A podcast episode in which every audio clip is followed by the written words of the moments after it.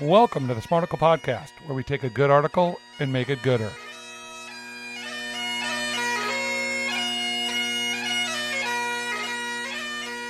The world's on fire, Brandon. It is a God Talk Friday. Oh, yeah. This is your five seconds of silence, maybe the only silence you get all day. So enjoy it. Brought to you by the Smarticle Podcast.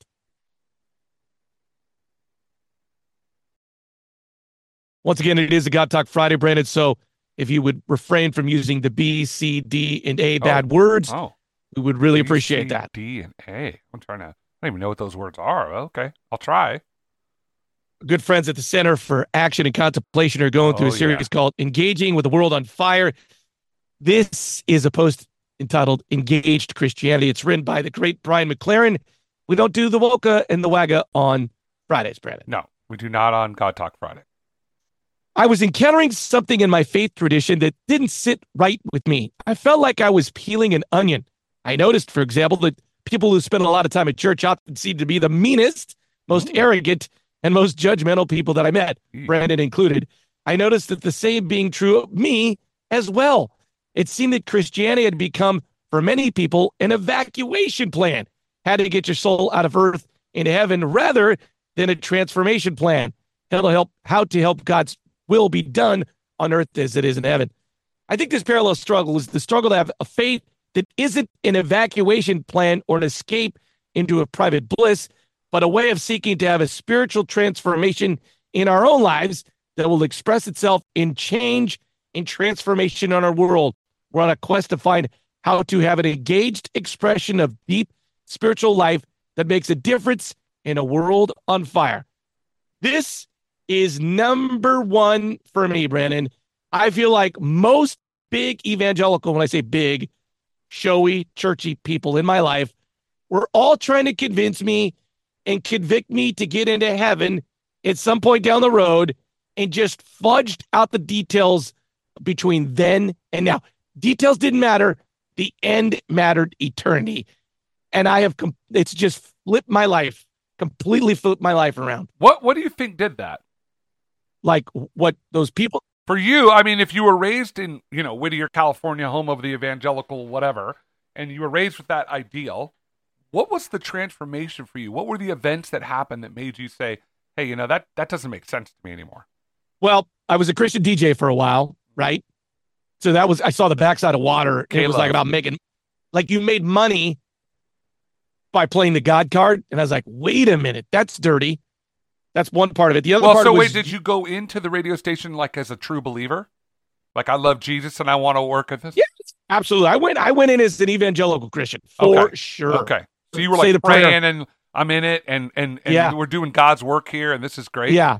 Okay. And a lot of Christian companies and churches all say, do this work for God, but we're going to play, pay you like a slave to do it. Oh. And I remember thinking, like, shouldn't people of faith pay people more, not less, and say, do it on behalf of God? So that was part of it. The other one, to be honest with That's also what schools do, by the way. Anytime you tie into someone's altruism, you can pay them less. It's it's bizarre. Yeah. yeah, so I guess they're not really unique in that, Christian people. The other part is the second half of life thing. You bring in, like, just like Brian McLaren says in his post today, Richard Rohr is like light years ahead of everyone. And eh, his mantra is everything matters. Every God didn't create the system so that you could be born and in your 30s have this conversion. And then when you die, you'll go to heaven. Like, no, no, no, no. The whole process matters. And that's why I don't understand people of faith. Like, how does not every your this day matter?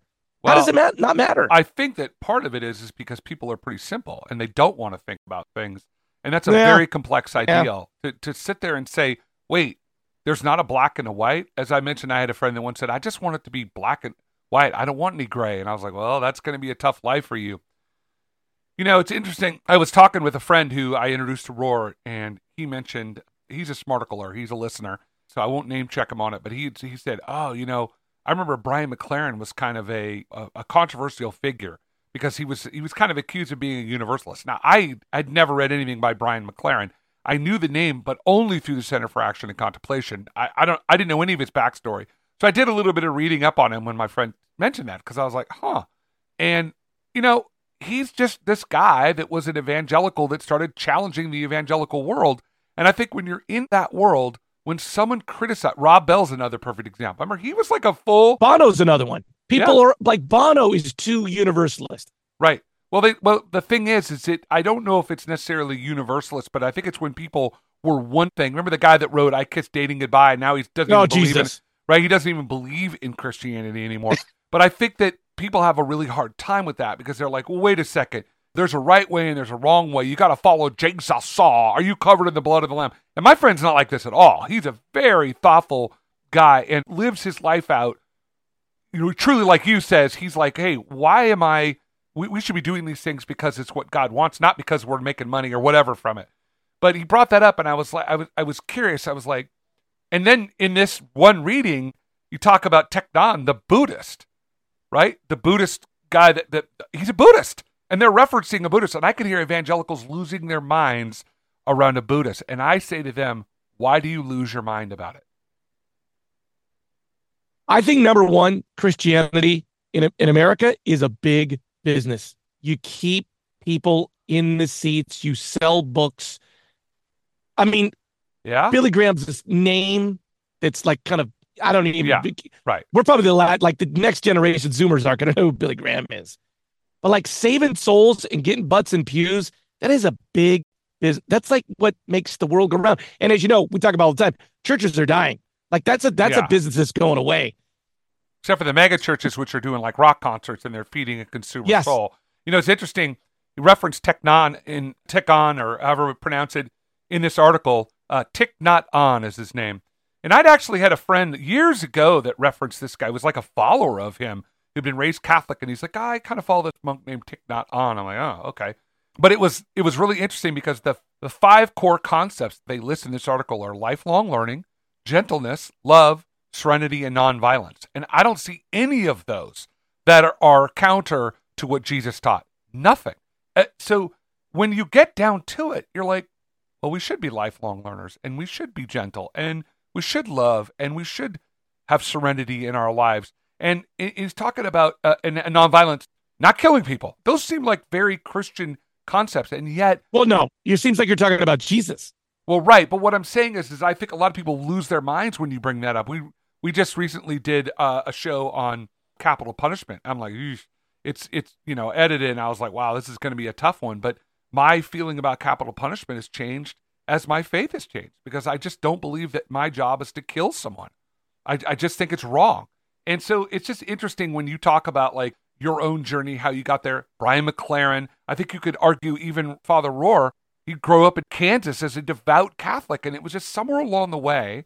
And I've seen this over and over and over with people that are just wrestling with their faith. They all kind of end up in the same spot going, you know, I don't know all the answers, but I'm just going to try to put one foot in front of the other and they get bl- labeled as like Rob Bell, a universalist, because Rob Bell's like, wait, I don't know if I believe in hell.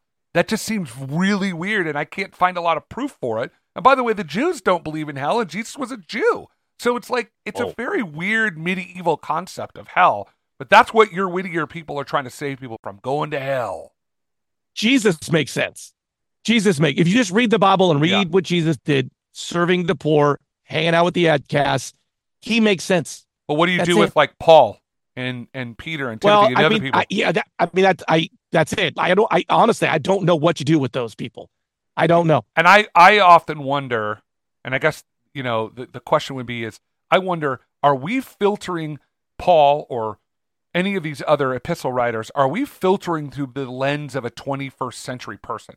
And what I mean by that is that I don't know. Paul wrote these letters to specific churches who were struggling with specific things, and yet Christians have taken these letters and said, let's just layer this over everybody because everybody's in the same boat. I'm like, I don't know if that's true because I think a, a Christian in the America is very different than a Christian in Angola, mm, yeah, who's no, just yes, struggling yes. to stay alive, right? Yeah. So, so this idea that there's this universal Christianity also seems a little bit rough to me.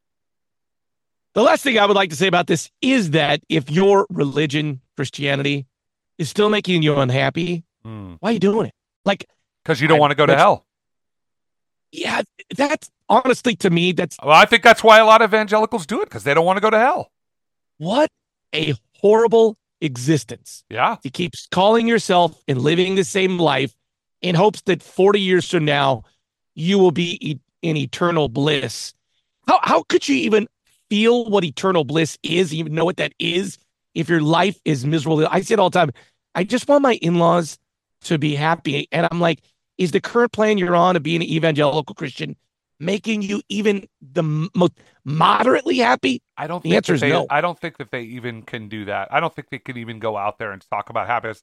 They see that because they've been taught that that even thinking about being happy or being a, a- an individual is the work of the devil. There's always this character lurking behind Yeah. the scenes that's going to steal their soul from them, and that's. I think they live in that sense of fear. So listen, hey. My my job is not to be happy. My job is to save myself from the eternal chasms of hell far. I mean, that's what they're that's the way they view the world. And and so if you if you remove the idea of like not saying there isn't a hell, but just remove thinking about it because you're a believer and you're following Jesus and you're doing these things to the best of your ability. Do you really think God's gonna punish you for eternity because you made a mistake on on trying to love people too much?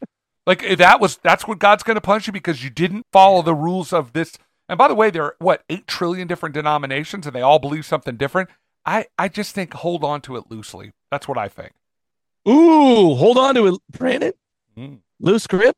Loose, loosen. Loosen the grip, baby. Loosen the grip. I listen. I don't want to out you, but I might have to email your elders or someone at the board of your church Oh. and be like, Brandon went full heat on the Smarticle podcast this last God Talk Friday. Oh, they probably would kick me out. So yeah, that's okay. Seriously? But you know what? I feel free. Feel free to send it to them. No, I don't think they would, but they know that I'm I'm a radical. So I mean, like, hey, if they want to kick me out, I'm like, ah, that's fine. No big deal. What if I anonymously send him this MPD? That'd be great. I hope you. What, I would literally not lose a second's worth of sleep if my church decided. I'd, I'd take it as a badge of honor if they kicked me out. hey, if you go to some sort of Christian trial and they're going to put you in front of the whole truth, yeah, and you're going to give this Jack Nicholas speech, like you can't handle the truth.